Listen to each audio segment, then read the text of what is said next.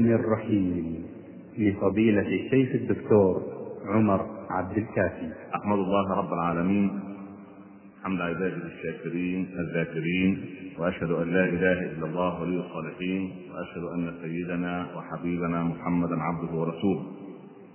اللهم صل وسلم وبارك عليك يا سيدي يا رسول الله صلاة وسلاما دائمين متلازمين إلى يوم الدين.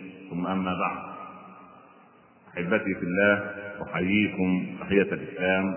سلام الله عليكم ورحمته وبركاته. لما جلس الإنسان بين أحبته في الله شعر أن الدنيا ما زال فيها خير.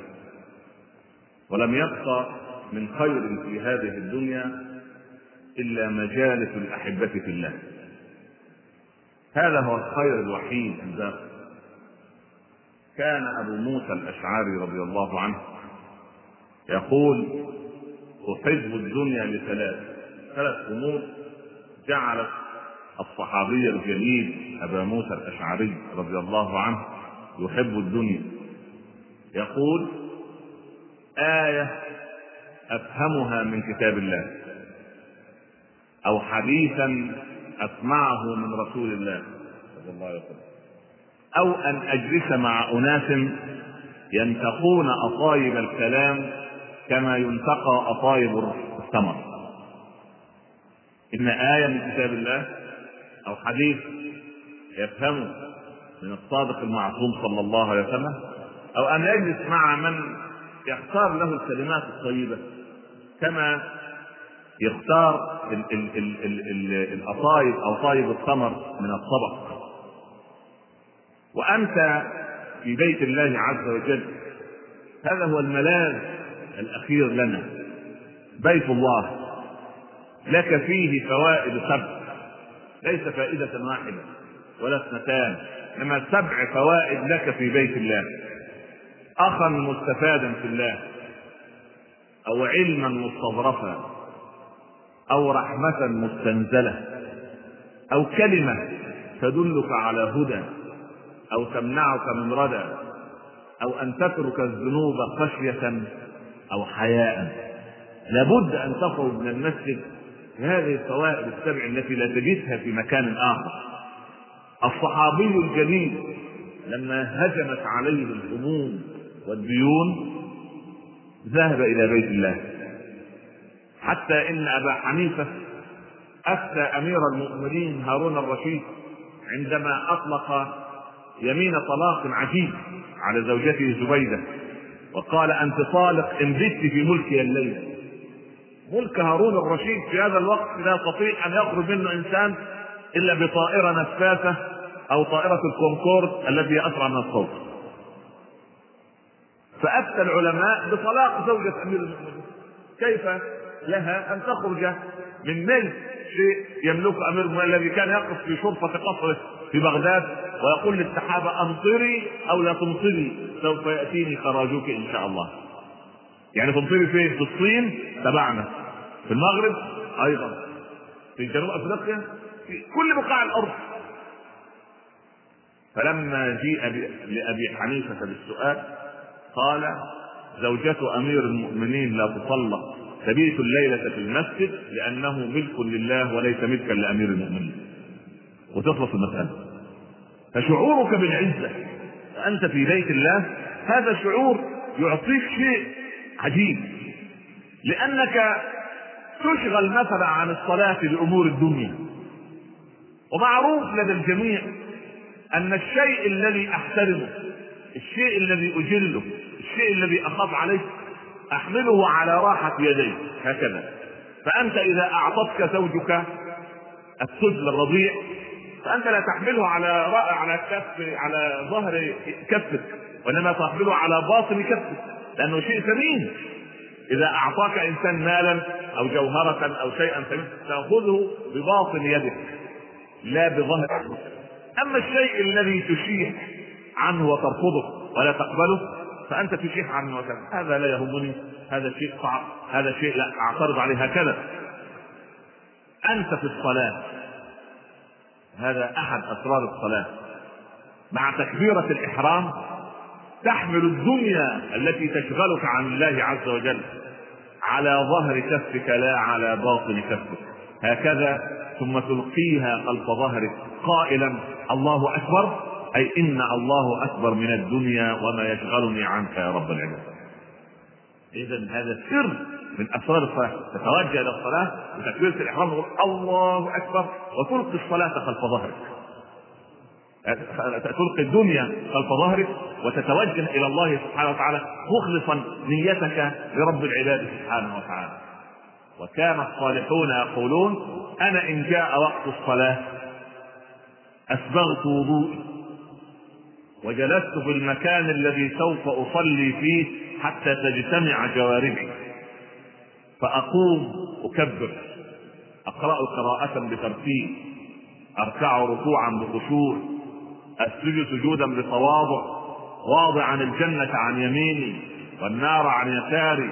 والصراط تحت قدمي. والكعبة بين حاجبي. وملك الموت ورائي كي أظنها آخر صلاة لي. وأتبع ذلك بالإخلاص في النية ثم لا أدري أقبل الصلاة أم لم تقبل.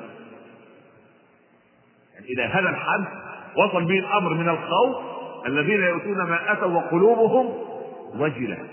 أي يخاف ألا تتقبل منه صلاة يخاف أن تلف كما يلف الثوب الخلق ثوب القديم ويضرب بها وجه صاحبها إن لم يتم ركوعها ولا سجودها ونقرها نقر الغراب في الرمة وتدعو عليه وتقول ضيعك الله كما ضيعتني.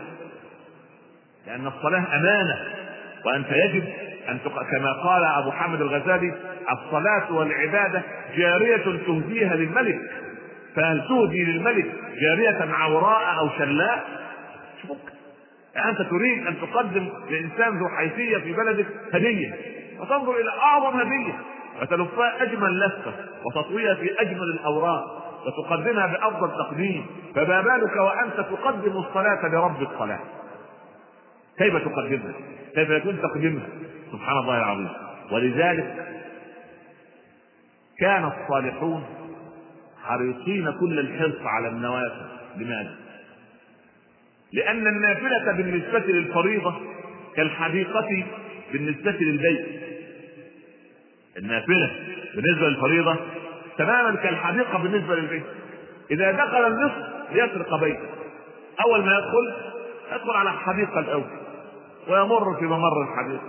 يكون أهل البيت استيقظوا يصل إلى باب البيت يكون إن شاء الله ربنا سهل والحرس استيقظ وأهل البيت استيقظوا يمسكوا بالنصف. لكن لو اقتصر صاحب البيت أن يسكن على قارعة الطريق دون حديقة إذا أراد اللص أن يقفز إلى إلى أين يقفز؟ إلى داخل البيت. هكذا الفرض هو البيت والنافلة هي الحديقة. فالشيطان الإنسان الذي لا يصلي النوافل الشيطان يأتي له بالفرض نفسه. يقول له يا شيخ أنت متعب الليلة. نام. وقبل الفجر صلي العشاء وصلاة العشاء ممدودة. لا أعرف أي الفقهاء الذي أعلمك هذا. من الذي مد العشاء طب المؤذن الذي يقول حي على الصلاة هل قال إلا صلاة العشاء؟ أم تعالى الآن؟ كان الصحابي يرفع مطرقته في عمله يريد أن يقبل العمل فيسمع الله أكبر فيلقي مطرقته من يده يقول لا بورك في طرقه سمع صاحبها آذان الله ثم لم يجب لا يحدث فيها مرض لأن حي على الصلاة الآن حي على الفلاح الآن سبحان الله. فالشيطان عندما يريد أن يدخل إلي وأنا إنسان لا أقيم النوافل يدخل إلي بالفرض فورا. أما إن صليت نوافل 12 ركعة سنة مؤكدة. وبعدين سبحان الله بعض من النوافل الأخرى مع أذكار الصباح والمساء مثلا. عندما يأتي الشيطان وأنت متعب اليوم لا داعي لسنة العشاء كفاك. الشفع والوتر عظيم. يأتي مرة أخرى يقول نم! وإن شاء الله عند قبل الفجر قم لتصلي ال... ال... ال... العشاء. أو الشفع والوتر يعني مقبول. لكن المصيبة أن يدخل في العشاء راسا هذه الكارثه تلك هي الكارثه ولذلك الشافعي استعصت عليه نفسه القيام ليلا. قوم يا نفس تعبان قبل الفجر صار مكتئبا. فماذا صنع؟ قال لما وجدتها تستعصي علي القيام ليلة صومتها سنة كاملة.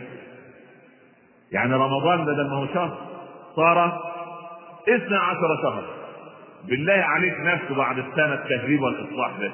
ها؟ يقول لها قومي تعمل إيه؟ قبل أن يقوم النفس كالدابة إن ركبتها أوصلتك وإن ركبتك قتلتك واستعصت عليه نفسه مرة في قيام الليل. فقال مكثت أفكر في الذنوب التي صنعتها. بالله عليك أنا أظن أن أحدنا يفكر في الذنوب التي لم يصنعها. يعني يستطيع أن ذهب لكن لكن الشافعي يبحث عن الذنب الذي لم يصنع لانها قليله قال فتذكرت أني دخلت المسجد قبل الفجر مرة فرأيت رجلا يصلي ويبكي. فقلت في نفسي كان حريا بهذا أن يبكي في بيته. يعني جاي يعمل لنا بكاء في المسجد اركب البيت. فذهبت إلى الرجل فاستسمحته يا عم أنا غتبتك قلت عليك يعني أنت راجل مرائي. وانت راجل يعني تحب المنظرة وتحب الظهور أمام الناس فسامحني. قال سامحتك يا شافعي. فعدت إلى قيام الليل مرة أخرى. الله. ده الرجل يعني لم يرتكب يعني من الأمور سبحان الله كان أحمد رضي الله عنه خارج سيدنا أحمد بن حنبل امام أهل السنة إلى صلاة العصر مرة في يوم شديد الريح. فالريح كشف جلباب امرأة تسير امامه فوقعت عينه كنظرة الأولى على الخلخال التي تلبسه المرأة فوضع عباءته على وجهه وقال والله إن هذا لزمان الفتن. الله. دي نظرة أولى يا شيخ. ها؟ النظرة الأولى يعني اللي هي كشف أن امرأة قد انفرطت في ناس عندها النظرة الأولى مثلا ربع ساعة نصف ساعة. ليست هذه نظرة أولى دي نظرة متيقنة. أنت تتفحص. سبحان الله العظيم. الله يرضى عن سيدنا عبد الرحمن بن عوف. كان يغار على زوجته غير شديدة والغيرة في غير شك غيرة محمودة. فكان يتمنى ألا تذهب إلى المسجد للصلاة لأنه يريد أن تمكث البيت. ولكن لا يستطيع. هناك نص لا تمنعوا إناء الله المساجد. هيعمل إيه؟ فمرة هي ذاهبة إلى المسجد صلاة المغرب. فسار بجوارها ولمسها بذراعه يعني إيه؟ زي إخواننا بتوع الكره يقول لك كتف قانون أعطاه كتف قانون فالمرأة للخلف ضر وجاء ورجعت إلى البيت. يوم اثنان ثلاثة عبد الرحمن يجد زوجته لا تذهب إلى المسجد فسألها أراك لا تذهبين إلى صلاة الجماعة؟ قالت كنا نذهب أيام كان الناس ناسا أيام كانوا ناس محترمين ناس بيحترموا النساء في الشارع. لم تقل له يا راجل ما أنت يعني اللي أنت خبطت أحيانا المرأة ربما تقول رأيت ابن أخيك يسير في أبو ظبي وهي تسكن في في في, في جوار الشارع الذي خلف رأته كزرقاء اليمامة على بعد سبحان الله. وكان علي كرم الله وجهه. يغار على فاطمة حتى على السواك الذي تستك به. كان ينظر إلى السواك فيتساءل يقول هو السواك من عود الإيه؟ من عود الأراك. يقول أتغيب يا عود الأراك بثغرها؟ ما خفت يا عود الأراك أراك. لو كنت أهلا للقتال قتلتك ما فاز منها يا سواك سواك. يعني ما أحد لنا الجزء إلا إيه؟ إلا أنت لكن دي سنة أبيها صلى الله عليه وسلم. أعمل إيه؟ سنة أبيها أن نقول لولا أن أشق على أمتي لأمرتهم بالسواك عند كل سبحان الله العظيم. فالمؤمن وهو في هذه الدنيا لا ينعزل لا أبدا. ويجب أن يظهر نعمة الله عليه. نعم لكن في إطار أن الآخرة خير وأبقى. رجل يسمى أبو حازم رضي الله عنه كان من تابع التابعين. يسأله أمير المؤمنين أبو جعفر المنصور يقول يا أبا حازم لماذا نحب الدنيا ونكره الآخرة؟ يعني أنت مثلا تعود اليوم إلى زوجتك مثلا. الشيخ كلمك عن إيه؟ والله قال إحنا لابد أن نستعد للآخرة. آه. أنت نويت أن لا تشتري لنا كذا وكذا. لا المشي ورا المشايخ ده يعني نتيجته مش ولا بد على البيوت. ها؟ لا ثاني مرة. لكن لكن الصالحون كانوا غير ذلك. سؤال بسيط. إيه ليه إحنا نحب الدنيا ونكره الآخرة؟ قال يا أمير المؤمنين لأنكم عمرتم دنياكم وخربتم أخراكم والإنسان لا يتمنى أن ينتقل من العمران إلى الخراب. انت عمرت الدنيا وخربت الآخرة. والعجب أيها الإخوة بحسابات الرياضيات البحتة. الرياضة. أي رقم في العالم؟ أي رقم؟ على صفر على ما لا نهاية يساوي صفر في الرياضة. أي رقم؟ تقسمه على ما لا نهاية يساوي صفر. طب الدنيا رقم. الدنيا عبارة عن رقم. اعيش فيها خمسين سنة سبعين سنة مئة سنة مئة مئة وخمسين سنة. هذا رقم. والآخرة كم رقمها؟ ما لا نهاية. اقسم عمرك في الدنيا على نسبة إلى الآخرة تصير الدنيا رياضة. ما لهاش دعوة بأي حسابات أخرى. جرى أنها لو كانت تساوي عند الله جناح بعوضة فقد كثر منها جرعة ماء وهذا الذي أوصل أحد الصالحين أن يلقاه أمير المؤمنين في بيت الله الحرام. قال له يا فضيل سل حاجتك قال أستحي وأنا في بيت الله أن أسأل أحدا غيره. عيب. فانتظر أمير المؤمنين حتى خرج. وغادر مكة. فسار خلفه. قال يا فضيل سل حاجتك. قال أمن حاجات الدنيا أم من حاجات الآخرة؟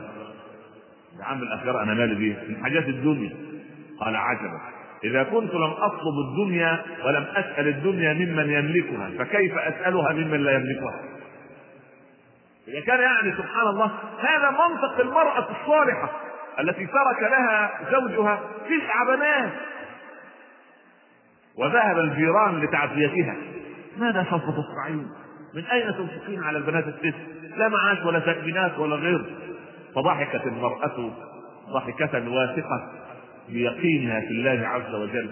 قالت عهدت زوجي أكالا لا رزاقا. فإن ذهب الأكال فقد بقي الرزاق.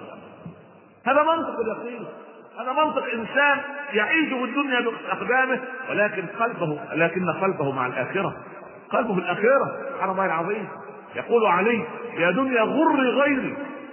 باينتك ثلاثا لا رجعة لي فيها. يعني طلق الدنيا ثلاث مرات وكان في تطليقة واحدة. يعني طلقها بس يعني إيه؟ بينونة إيه؟ بينونة كبرى. لا رجع لا تصلح له مرة أخرى. هكذا. ومع ذلك كانوا في الدنيا لما عمروا الآخرة عمرت بهم الدنيا.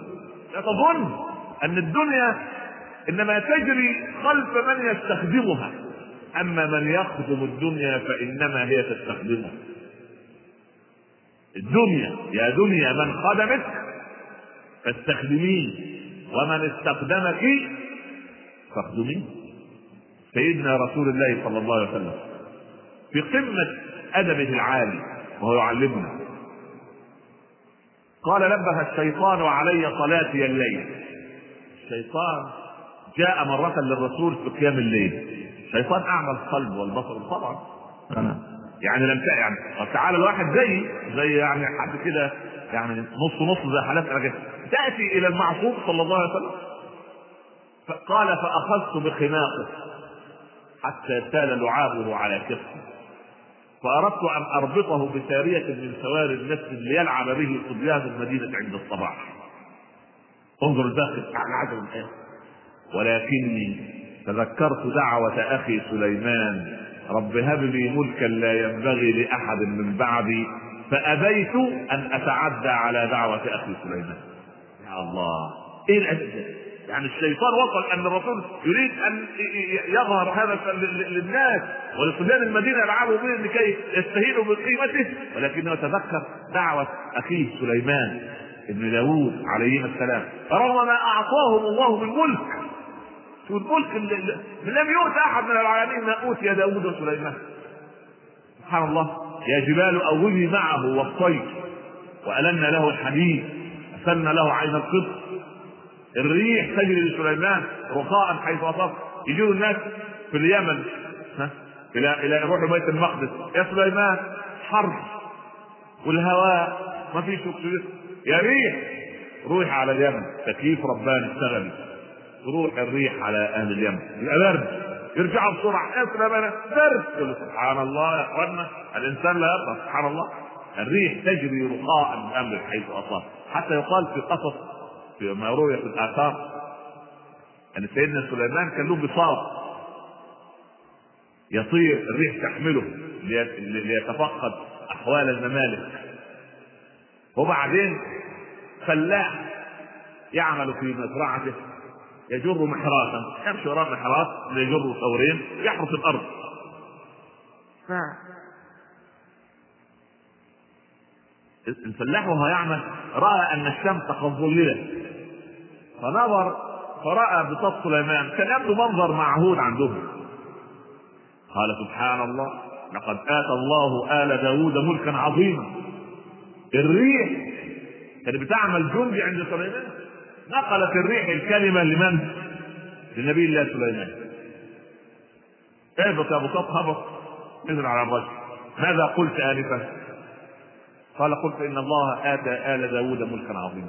قال في الصادق لتسبيحة أو تحميدة أو تكبيرة من لسانك خلف هذا المحراب خير مما أوتي آل داود. لأن أين ذهب ملك آل داود؟ لكن التسبيح والتحميد والتكبير الذي سماها رب العباد إيه؟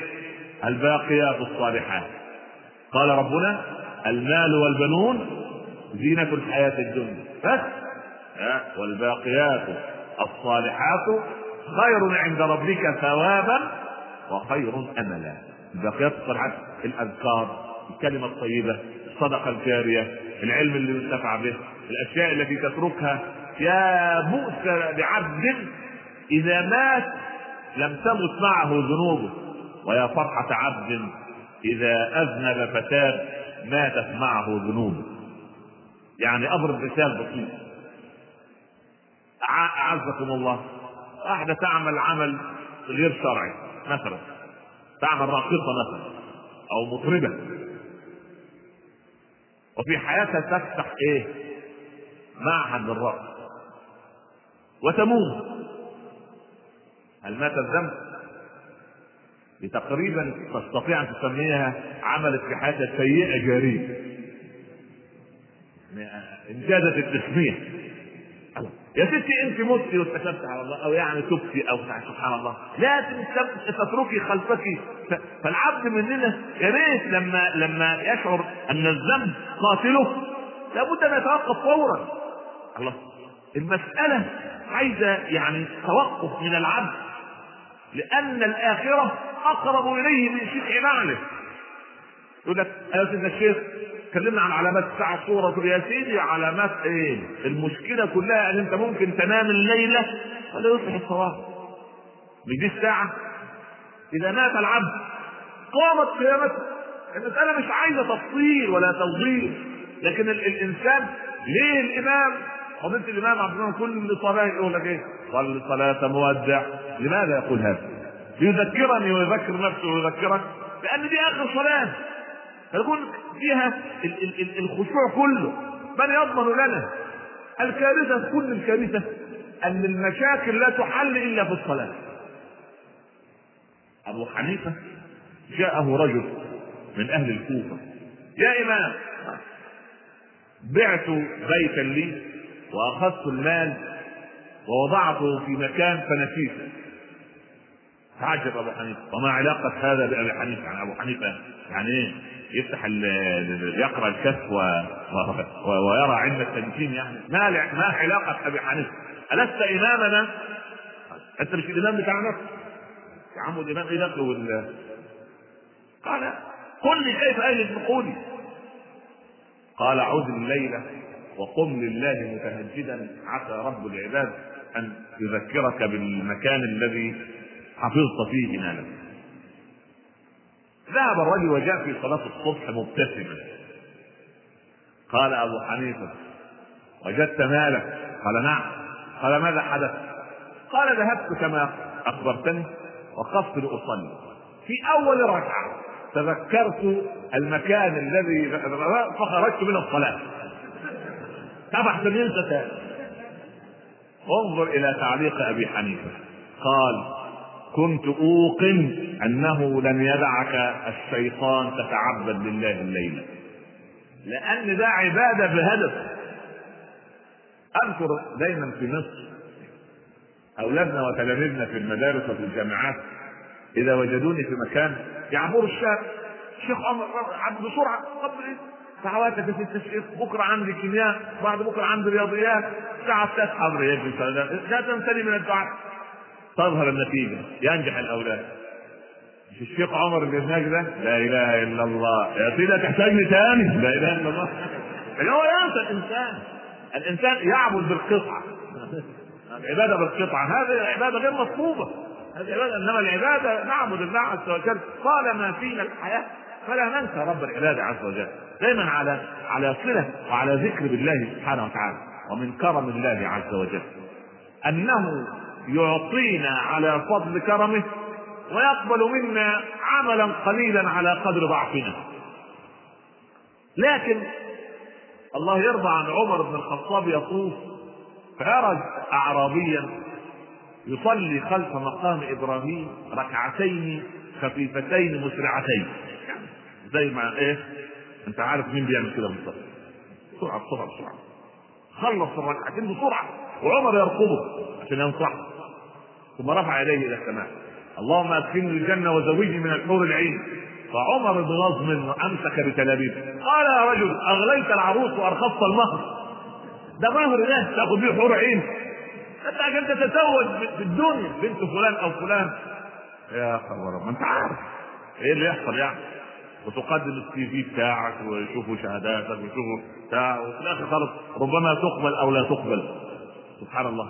لكن القضية أن عمر يريد أن يوضح للرجل أن المهر يجب أن يكون غاليا على قدر العروس.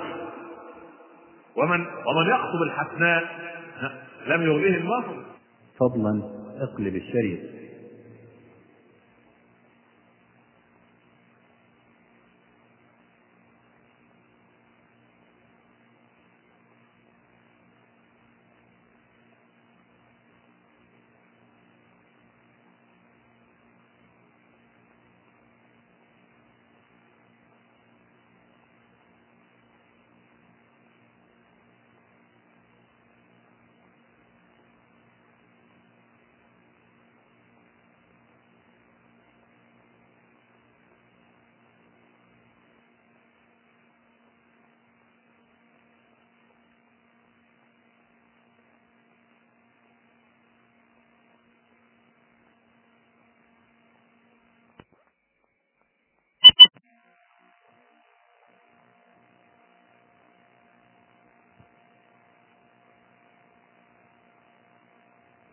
ومن ومن يخطب الحسناء لم يغليه المهر يدفع مهر قيام ليل قيام نهار صبر توكل يقين صدق شجاعة أمر معروف نهي عن منكر خشوع في صلاة صيام نوافل أذكار الصباح والمساء صلة أرحام.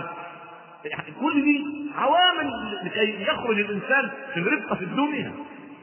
والكارثة أيها الإخوة أن محب الدنيا كشارب البحر لا يزيده الشرب إلا عطشا كل ما يشرب ماء مالح يحصل له إيه؟ يعطش أكثر يشرب. إلى أن يحدث له استسقاء وينتفخ بطنه ثم يموت. لأنه لا إذا كان له واد تمنى وادين وإذا كان اثنين تمنى ثلاثة. ولا يملأ جوف ابن آدم إلا التراب. هل من مزيد؟ هل من مزيد؟ هل من مزيد؟ وبعدين كان صادق الرافعي مصطفى صادق الرافعي رحمه الله له كتاب طيب يسمى كتاب المساكين. هذا الكتاب يدور حول شخصية تسمى الشيخ علي، الشيخ علي ده رجل فقير في بلدته بلدة الرفيع يعني يتكلم عنه قصة رمزية. ويقول بيوضح لك الشخصيات الشيخ علي بيته عتبة أي باب. يعني إيه؟ مالوش بيت أي عتبة باب أي باب في الطريق ينام هو ده بيته. يفترش الأرض ويلتحف السماء ولكنه راض بما آتاه ربه يجلس الشيخ علي في بيته يعني فين؟ على عتبة الباب اللي وجدها هذا البيت فينظر إلى الناس فيسمع من يقول يا رب أعطيتني المال فأين الصحة؟ يا رب أنت اديتني المال فين الصحة؟ وآخر يقول يا رب أعطيتني الصحة فأين المال؟ وثالث يقول يا رب أعطيتني المال والصحة فأين السعادة؟ فيقول الشيخ علي يا رب كل هؤلاء صور فأين الأصل؟ فين آدم الحقيقي؟ فين آدم اللي نزل بالتوحيد؟ فين آدم الذي يعبد الله عز وجل ويرضى بما قسم الله سبحانه وتعالى له؟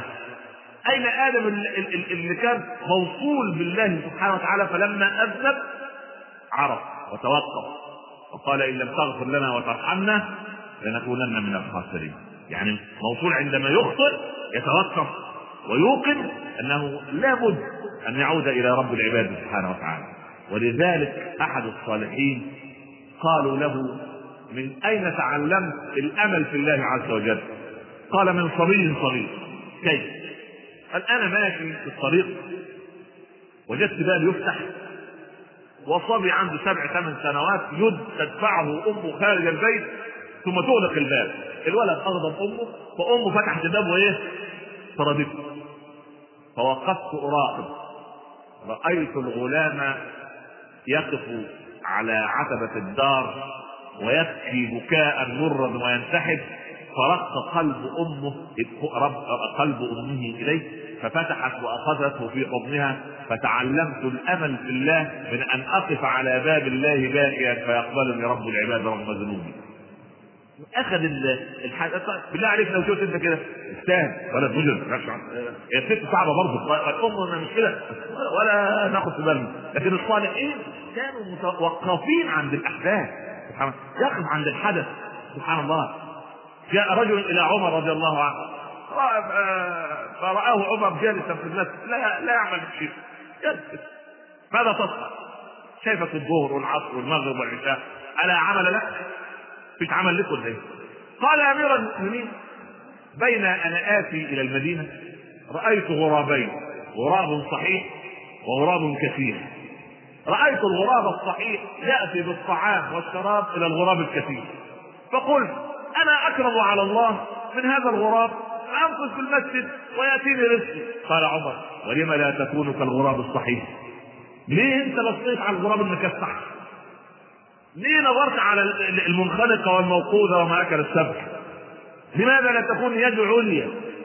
لماذا لا تكون همتك عالية؟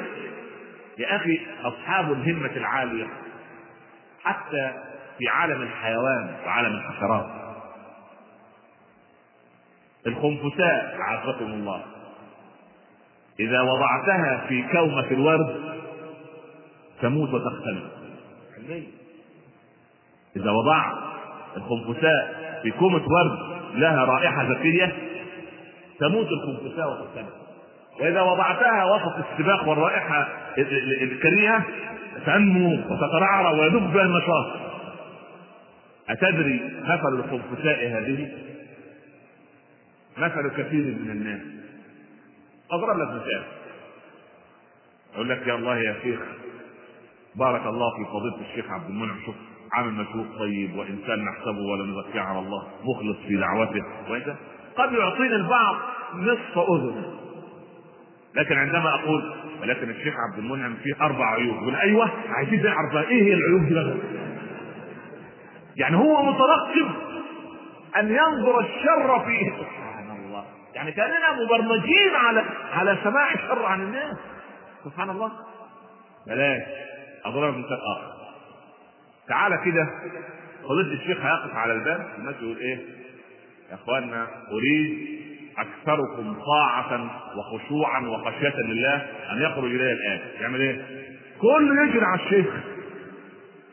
أريد أن يخرج إلي أكثركم ذنوبا. من يخرج؟ هذه كارثة. هذه كارثة. دائما أقول يعني هذا أريد أن أقوله في كل مكان دائما حقيقة لأن عيبنا الكبير. أقول يا فلان أنت مخطئ. يا فلان أنت بما أشير إليك؟ بسبابه بإصبع واحد. كم إصبع يشير إلي أنا؟ انظر. يعني أنا كم عيب فيا بالنسبة لك؟ أضعاف عيوبك. لكن للأسف اتعامى عن عيوب كثيرة ولا أرى إلا العيب الوحيد الذي عندي. يوم أن اصلح أنا عيوبي سوف تمر الدنيا كلها وعمري كله وما زالت في عيوب. علي زين العابدين بن الحسين يطوف حول الكعبة فيلاقيه الرجل صفيق بذيء اللسان. بدون معرفة سابقة ولا يعرف من هذا. ولا يعرف من آل بيته ولا شيء. فتحرش بعلي. يا فاسق كده من باب قال علي جزاك الله خيرا. يا فاجر قال له أكرمك الله. يا منافق قال له بارك الله فيك. الراجل اللي عمل إيه؟ ما, ما يعرف يرد. فمشي فنادى عليه عليه يا هذا نعم. أخبرتني عن ثلاث صفات سيئة في فقط. وأنا عندي من الصفات السيئة كثير. أتحب أن أخبرك بها؟ فقال الرجل والله أشهد أن هذا ابن رسول الله. مش ممكن يكون إلا من إيه؟ من أهل بيت النبي. سبحان الله العظيم. يعني يا أخي كثير منا من إذا قيل له اتق الله أخذته العزة بالاثم ويبتدي يلف ويدور لا لا أصل القضية مش كده. أصل الحكاية انت مش فاهمها سبحان الله يا أخي. يا أخي اقبل النصيحة. قل له جزاك الله خير طيب بلاش دي انظر إلى المصلين أنفسهم. الشيخ يقول إيه؟ استقيموا يرحمكم الله. فتاخذ أخوك برزق كده صارع يا عمي مين مع الرجل؟ جاءني رجل منذ خمس عشرة سنة. قال سيدنا الشيخ شرحت لنا في الفقه أن الواحد عندما يأتي يجد الصف مكتملا يسحب واحد من الصف ليصلي بجواره في الصف الثاني. فلما دخل الرجل شعرت أنه يصلي وحده ولم يسحب أحدا منا رجعت أنا لكي أصلي بجوار فإذا به يأخذ مكاني. لا إله إلا الله. كل واحد متنحى عن المكان أنا اخش أنا سبحان الله. حتى في الصلاة. لأن هذا لم يتربى على يد علماء ولم يجلس بين يد العلماء ولم يذهب إلى المساجد. فلا شيء غريب. سبحان الله. هو رجل متخلي عن موقعه. اخذ الموقع سبحان الله. من باب يعني الاستثمار. هذا هذا هذا جهل بالفقه. الانسان لا يدرك. فالراجل يعني بيعيب يقول يعني علم الناس يعني مع الفقه الايه الحس الإسلامي. الروح اللي بحيث أنك يعني لا تصلي وأنت في قلبك شيء على مسلم سبحان الله العظيم. بالعكس.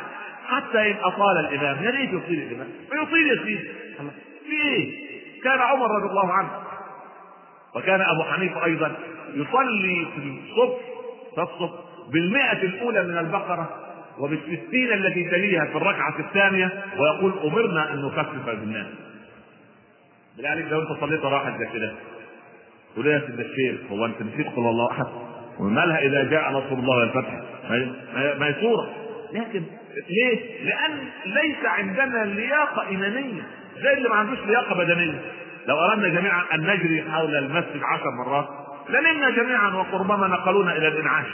ليه؟ ما عندناش لياقة بدل الاسلام لكن اللي عنده لياقة إيمانية ويطيل الامام يقول يا سلام يعني وددنا أن يطيل أكثر وأكثر لأن رحمة الله تنزل على المصلي ويقول الملك لو يدري العبد بين يدي من يقف من فسد من صلاته ولذلك قال لنا أهل العلم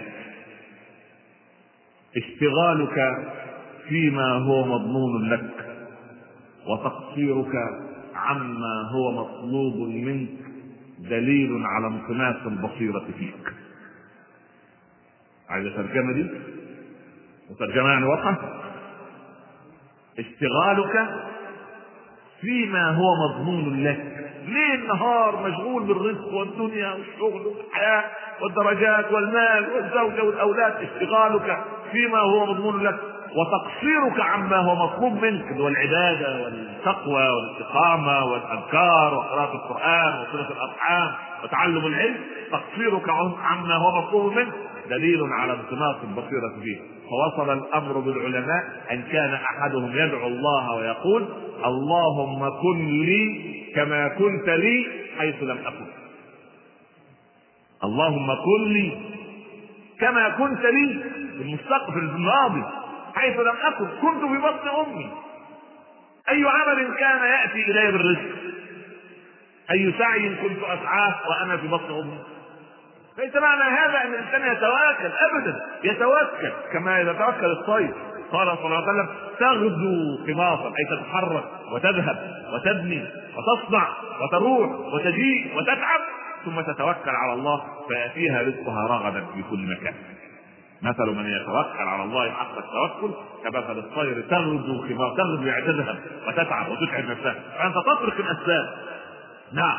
ولكن مع فرق الأسباب هذه لابد أن يكون يقينك أن لن يأتيك إلا ما رزق الله لك أو ما كتب لك فيه وأنت في بطن أمك. ولذلك اشتكى جار للجاره العالم ضيق الرزق.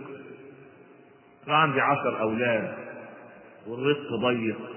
ماذا اصنع تبسم العالم وقال له من كان عندك من اولادك من رزقه ليس على الله أرسله إليه. يعني عايز يقول له إيه؟ يا راجل استحي يعني كده.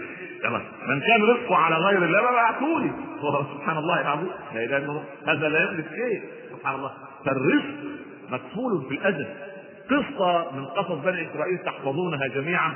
يقال ونحن إذا سمعنا عن بني إسرائيل فلا نصدق ولا نكذب ولكن ما لم يعترض ويعارض الكتاب والسنة يجب أن نأخذ منه الحكمة والحكمة. ضالة المؤمن أينما وجدها فهو أحق الناس بها. نملة سليمان التي كلمته. سألها سؤالا. كم يكفيك من الطعام في العام يا نملة قالت حبتان من القمح يا نبي الله. يا سلام. سهلة. قال يا حبتين قمح. ادي القارورة. راح وضعها في القارورة وغطاها وقال لها استريحي ادي الحبيتين بدل ما تتعبي. عبرت السنة ومرت وعاد سليمان ليجد النملة وقد أكلت حبة وأبقت حبة. قال يا نملة أتكذبين على نبي الله؟ تاخذ تموين أكثر مما تستحقه؟ قالت لا والله يا نبي الله. عندما كان رزقي على الله كنت أعلم أنه لا ينساني أبدا فكنت آكل الحبتين لما صار رزقي محصورا بين يدي قلت إنك مخلوق قد تنسى فكنت أصوم يوما وأفطر يوما فأكلت حبة وأبقيت الأخرى فمن كان رزقه على الله يحزن كيف يحزن الإنسان ورزقه على الله؟ رزقي على الله مسؤول وأنا في بطن امي قوت من الرزق. حتى اللص الذي يسرق لو صبر لجاءه المال الذي سرقه حلالا. ولكنه يستعجل. علي كرم الله وجهه ينزل من فوق فرسه ويدخل إلى المسجد النبوي. غلام 15 سنة كده. قال أمسك لك لجام الفرس يا أمير المؤمنين؟ قال ما أيوة يا بني نعم فعلي وهو خارج المسجد وضع يده في جيبه فجهز درهمين يعطيهما للولد الإيه؟ الذي أمسك اللجام خرج علي وجد الولد سرق اللجام وترك الحصان بدون لجام فقال يا حسن يا بني خذ واشتري لنا لجاما من السوق. ذهب الحسن وجد اللص يبيع اللجام بدرهمين. فبكى عليه وقال لو صبر لأخذهما حلالا. لكن هو الاستعجال. العجلة في أخذ الأمر. لأن الإنسان يريد أن يقيس الدنيا بقياسه هو. كلا. الإنسان يقيس الدنيا بقياس اليقين والتوكل على رب العباد سبحانه وتعالى. نصلي على سيدنا رسول الله صلى الله عليه وسلم. فالسؤال الذي يطرح نفسه. كيف أجهز نفسي للقاء الله؟ السؤال الذي أسأله دائما لو طرق أو دخل علينا ما جدلا يعني أن ملك الموت قال هيا يا من تريد. من يذهب إليه؟ واحد يقول انتظر علي الصلوات انتظر علي دين انتظر حتى اوصي أولادي. انتظر حتى اصلح ما بين المتخاصمين انتظر حتى أحسن إلى زوجتي انتظر حتى أبر أمي وأبي انتظر 700 بند قد قصرنا فيها طيب طالما ومتى يزورني ملك الموت؟ لا أحد يدري. لا أحد يدري. طيب إذا كان القضية أن ملك الموت سوف يأتي فجأة. ملك الموت سوف يأتي فجأة. فلماذا لا أعد نفسي للقاء الله؟ عد إلى بيتك اليوم. كما قلت في محاضرة الأمس وأتي بورقة. واكتب أبواب القصور التي هي عندك. أبواب التقصير يعني بند الصلاة. انظر ما عليك من صلوات. انظر هل أنت خاشع في صلاتك أم, أم, أم مقصر فيه. انظر هل أنت تستطيع تقيم تقيمها بنوافلها أم أنك مقتصر على الفريضة فقط. انظر هل أنت تصلي الخمس فرائض إن شاء الله. في بيت الله أن هناك وقت أو وقتين يمران في اليوم دون صلاة في صلاة الجماعة. انظر إلى قيمة الصلاة في حياتك. كيف ثمرتها في حياتك؟ هل تثمر لك خشوعا وتوكلا وصدق يقين مع الله عز وجل؟ أم أنك بعد الصلاة تخرج كما كنت قبل الصلاة؟ هذا في بند الصلاة. تعال في بند قراءة القرآن. لا تظن أن تلاوة القرآن مندوب أو مستحب. تلاوة القرآن فرض. فاقرأوا ما تيسر هذا الأمر للإيه؟ للوجوب. الأمر الوجوب وقال ربنا ورتل القرآن ترتيلا. هذا إيه؟ هذا أمر للوجوب. لا تظن أن القرآن من النوافل أن تقرأه هذه نافلة. أبدا. الحفظ ليس فريضة عليك. ولكن ترتيل القرآن كل يوم تجدد العهد مع الله عز وجل وتكتب أمامك كم في كم. تختم القرآن. لما سئل الإمام الأعظم أبو حنيفة قيل له يا أبا حنيفة في كم تختم القرآن؟ فقال تقصدون في الصلاة أم في غير الصلاة؟ السؤال خطأ قال يا سيدي طيب في الصلاة قال تقصدون صلاة الليل أم صلاة النهار؟ القضية أكبر مما نتخيل القضية أكبر مما نتخيل ها؟ فإذا القرآن ماذا تصنع؟ حتى أنت وأنت تقرأ القرآن يجب أن تضع ورقة بجوارك هذه الصفحه فيها امران تلك الصفحه فيها خمس منهيات أو نهي أو نهيين تكتب عندك وترى ماذا تصنع أنت مع هذه الاوامر؟ هل تأتمر بها؟ ماذا تصنع مع هذه النواهي؟ الدول والجماعات والهيئات تعمل عام للمرأة وأسبوع للمرور وسنة للمعوق وشهر مش عارف اصنع أنت لنفسك هذا المنهاج قل هذا أسبوع الغيبة لن أغتاب أحدا ولن أسمح لأحد أن يغتاب أحدا امامي هذا أسبوع قيام الليل. سوف أتعود على قيام الليل الأول ابدا بعشر دقائق. ركعتين. بعدين خليهم ثلث ساعه وبعدين اجعلهم نصف ساعة. وبعدين بعد ذلك اجعلها نصف ساعة قراءة قرآن ونصف ساعة صلاة. ثم بعد اجعلها ساعتين. وهكذا تتعود قيام الليل. يا أخي أنت إن عشت كما أقول دائما في هذه الدنيا نفرض جدلا ستين عاما. ونمت كل يوم ثمان ساعات نمت من عمرك عشرين سنة. تلك عمرك. ما بقى لك إلا أربعون يضيع منها عشرين كمان في العمل وفي الأكل والشرب وفي الجوال وغير الجوال وفي في المواصلات وفي الذهاب والمجيء وفي جلسة الأصحاب. ابحث عن ما بقي لك. تحاسب عليه يوم القيامة أو يوضع عليك في ميزان حسناتك. تجد الأمر ضاع منك عمر فسدى وسوف نسأل عن شبابنا وعن أعمارنا وعن أوقاتنا والوقت جندي من جنود الله.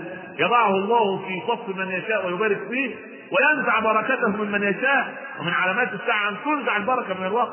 لكن ربنا يبارك لأهل التقوى في أوقاتهم. اللهم بارك لنا في أوقاتنا وأعمارنا يا رب العالمين. واجعلها في طاعتك يا أكرم الأكرمين. انظر إلى الخصومات التي بينك وبين الأهل. من قاطعتك؟ العبادة لا تكون في الإسلام موسمية نأتي في رمضان يصلي الناس بعضهم فوق بعض وبعد أن ينتهي رمضان يبحث الشيخ عن المصلين أين ذهب المصلون؟ سبحان الله ذهبوا مع رمضان. نريد ان لا تكون العبادة موسمية، المؤمن مرتبط دائما بشيخه ومرتبط بالمسجد ومرتبط باشرف العلم وبكتاب العلم وبالعلم وبالعلماء وبكتاب الله، هكذا في معية الله عز وجل كي يحسن الاستعداد ليوم الرحيل. ثم انظر أمر آخر وهو أمر المعاملات مع الناس، كيف تتعامل مع الناس؟ هل أنت بالنسبة للناس غذاء أم دواء أم داء؟ هؤلاء ثلاثة في ناس لا أستطيع أن أستغني عنهم كالغذاء. أهل العلم أهل التقوى الناس الذين اجلس معهم فأشعر براحة نفسية. هؤلاء غذاء لا أستغني عنهم ليل نهار وهناك نوع كالدواء أحتاج إليه في وقت دون وقت خال لك أو عبد ذو حيثية أو صديق ذو مكانة سلب لي وقت الحاجة وهناك نوع كالداء هناك أحد يحب الداء المرض هناك ناس كالمرض الذي يجلس معك فيحملك ذنوبا وسيئات هذا إيه؟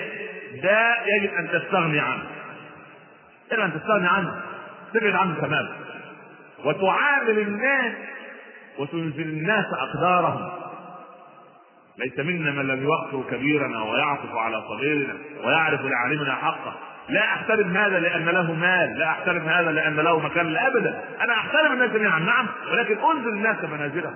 كان علي يقول: رأيت الناس قد مالوا إلى من عنده مال ومن لا عنده مال فعنه الناس قد مالوا رأيت الناس قد ذهبوا إلى من عنده ذهب ومن لا عنده ذهب فعنه الناس قد ذهبوا. رأيت الناس من فضة إلى من عنده فضة ومن لا عنده فضة فعنه الناس من فضة.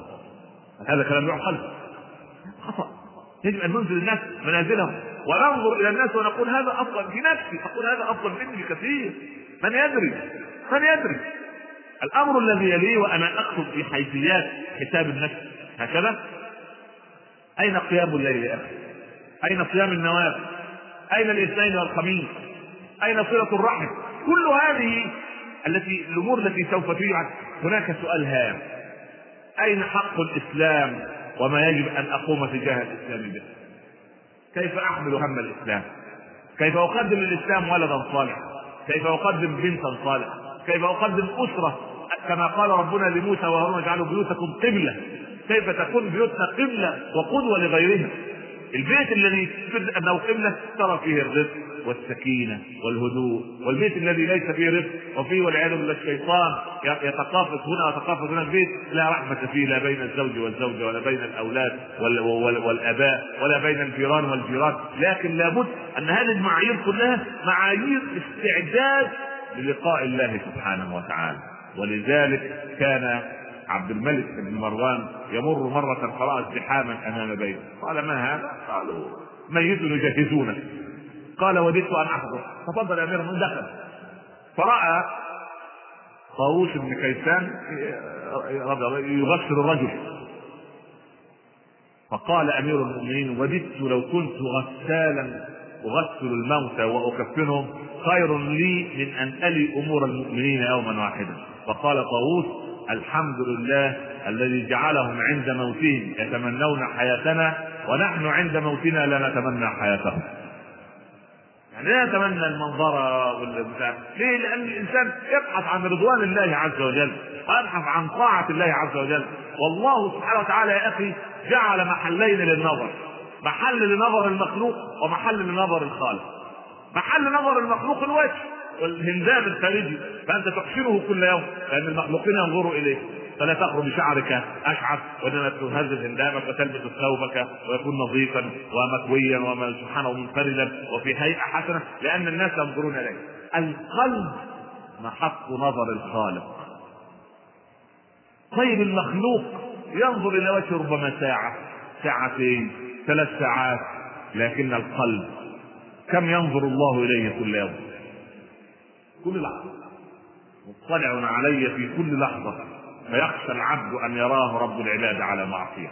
فإذا نظرت محل نظر الخالق فلا يقع عين الله عز وجل أو لا يقع نظر الله عندما ينظر إليه إلا على الخير كله داخل قلبي عندئذ أكون قد أعددت نفسي حقيقة للقاء الله سبحانه وتعالى.